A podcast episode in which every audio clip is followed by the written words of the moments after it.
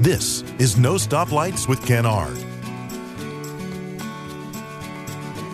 Thank you for finding us again. I want to thank our sponsors one more time Pepsi of Florence, Carolina Bank, Micky Finn's, Marlboro Pee Dee Electric Co op, Francis Marion University, McLeod Health, McCall Farms, Victor's PLC Commercial. Without these folks, none of this is possible. Without these folks, most of you probably say, well, I mean, we'll contact those people to stop making it possible. We really get, I mean this sincerely, we appreciate that. I have given a fair warning that the majority of content here is not an extension of the radio show, but at times I think there's a, ah, exclusivity I can offer. Um, Nikki Haley has had two vice uh, vice presidents. Nikki Haley has had two lieutenant governors in her life. One is Henry McMaster. The other is yours truly. Um, there's a great drum feel. I don't know if you knew this or not, but it's a guitar riff and a drum feel. So, one of the most iconic drum feels in the history of mankind and modern rock and roll is In the Air Tonight. Well, before Phil Collins knocks us on our on our duff with the drum feel, not a riff, a feel, Keith Richards would be the, the riff guy with satisfaction. But before Collins does his thing on the drums, extraordinary drum work, mind you. And um, there's a line in the song in the air tonight. Well, I know what you did. Well, I saw what you did. I saw it with my own two eyes. I'm paraphrasing, but that's pretty close to exactly what Phil Collins says. Well, I was there and I saw what you did. There you go. I'm getting it right. Well, I was there and I saw what you did. I saw it with my own two eyes. And then it goes on to to um to iconic drum feel, not riff, drum feel. So I'm thinking about the South Carolina Republican primary, February 24, and I'm thinking about what what expectations there are for the Haley camp, what expectations there are for the Trump camp. Um, and this will be a little bit of an extension of the radio show podcast, but forgive me. Uh, I just think there's some some some insight we can offer here that a lot of others can't. Um, in the 2010, and I don't have any numbers in front of me, a lot of scribbling, but in the 2010 gubernatorial and lieutenant gubernatorial race, Nikki Haley had about 690 ish thousand votes. She defeated Democrat Vincent Sheheen. Yours truly um, had about 735,000 votes. So I beat Nikki by about 45,000 votes. In fact, I think I beat Nikki by a little more than Nikki actually beat uh, Vincent Sheheen. Nikki took her opportunity and is now one of two candidates vying for the Republican nomination uh, for President of the United States. I made a mess. Um, did the best I could to clean it up. Tried to own it. Um, some don't think I owned it enough, but that's the story for another day. But I did the best I could at, uh, at you know making you know um, lemon out of lemon or lemonade out of lemon, whatever that whatever that old cliche cliche is our, our the trajectory of our political re- careers diverged. One went this way, the other. I mean, I'm cool. I knocked the dust off. I've got a good job, got good opportunities. I've had a you know a, a great last decade or so. But it, it's been talking about politics, not participating in an elected official as a as a politician. So when I think about, well, I was there and I saw what you did. I saw it with my with my own two eyes. I saw candidate Haley struggle with fundraising. I saw candidate Haley struggle with polling.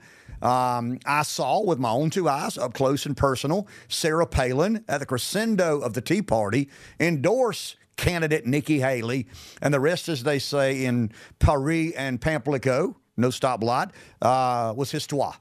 And she ascended. She made a name for herself in the mainstream Republican Party, not just in, in South Carolina, but all across the country. I don't know how good a governor Nikki was. I was not there long enough. Once again, made a mistake, did the best I knew to own it, and moved on. Um, I don't know. Can't pass judgment. Good governor, bad governor, conservative government, not a conservative government, worked with the General Assembly, didn't work with the General Assembly. It was obvious to me that was Nikki was very ambitious, very motivated, very disciplined, and I knew that there would be other opportunities after she left the governor's mansion and the state house. I just never imagined she'd be a candidate opposing Donald Trump, who appointed her ambassador to the United Nations. So the Republican primary in South Carolina, February 24, to me personally, is not about Donald Trump and Nikki Haley, but rather establishment normalcy and unique disruptor. Th- think about, forget Nikki for a second, think establishment normalcy. I mean, there are a lot of Republican voters who say, I'll never vote for, for Trump under any circumstance or situation because I want things back to normal. There are others who say, uh, myself included, I mean, I'll raise my hand, that, that I'm an America firster, that believe that this is a moment in American history that requires a unique disruptor. Maybe, and this is where I get a little bit conspiracy theorist, maybe a little bit destabilizing. I mean, I'm thinking about when, when does disruptor become destabilizing? Uh, I don't know. Maybe we find out, maybe we don't. But but the majority of Republican voters, as we see it, are going to choose the unique disruptor over the establishment normalcy because they don't find anything normal about normal. You know, there are a lot of Haley supporters, a lot of Trump detractors, the never Trump Republican. I mean, I talked to a lot of these folks. They're friends of mine, and they're tired of the chaos, tired of the drama, tired of the uh, disruption. They want to get back to normal.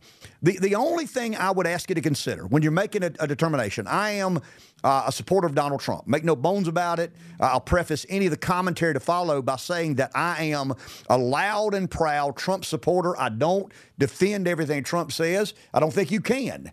Um, I come from a small town where we celebrate humility and dignity and and you know uh, decency and, and and you know Trump at times is not that. I mean, there's no doubt he's a bombastic, uh, narcissistic, irreverent political figure, but but he's a unique disruptor. And and I want to go back to the the, the, the establishment normalcy or the unique disruptor and why I believe it's time we continue down the road that we started in 16 of disrupting the, the political status quo. For those who say, nah, I, I want to get back to normal.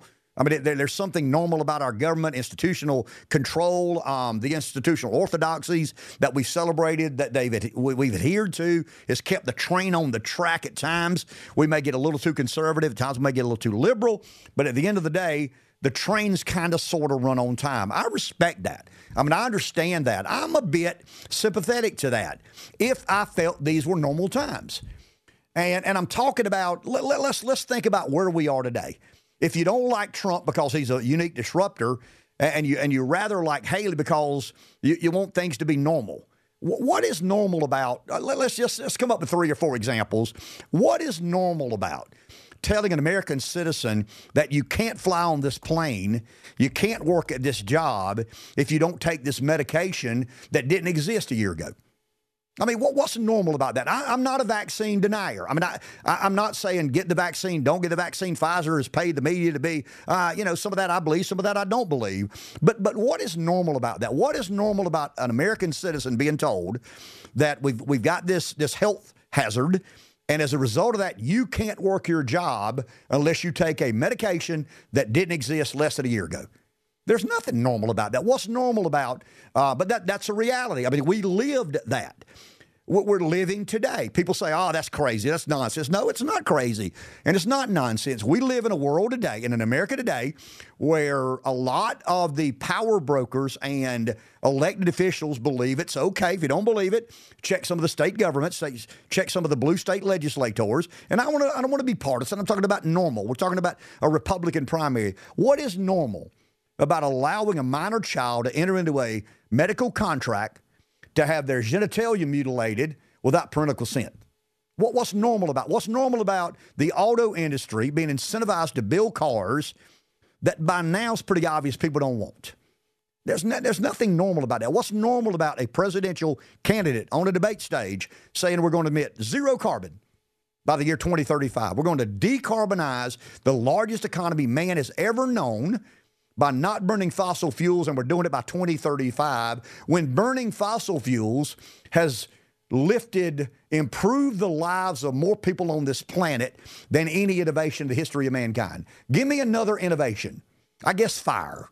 But, but that's kind of refining petroleum, refining oil into petroleum. Petroleum powers an economy. So we're going to stop burning fossil fuels in what, 11 years?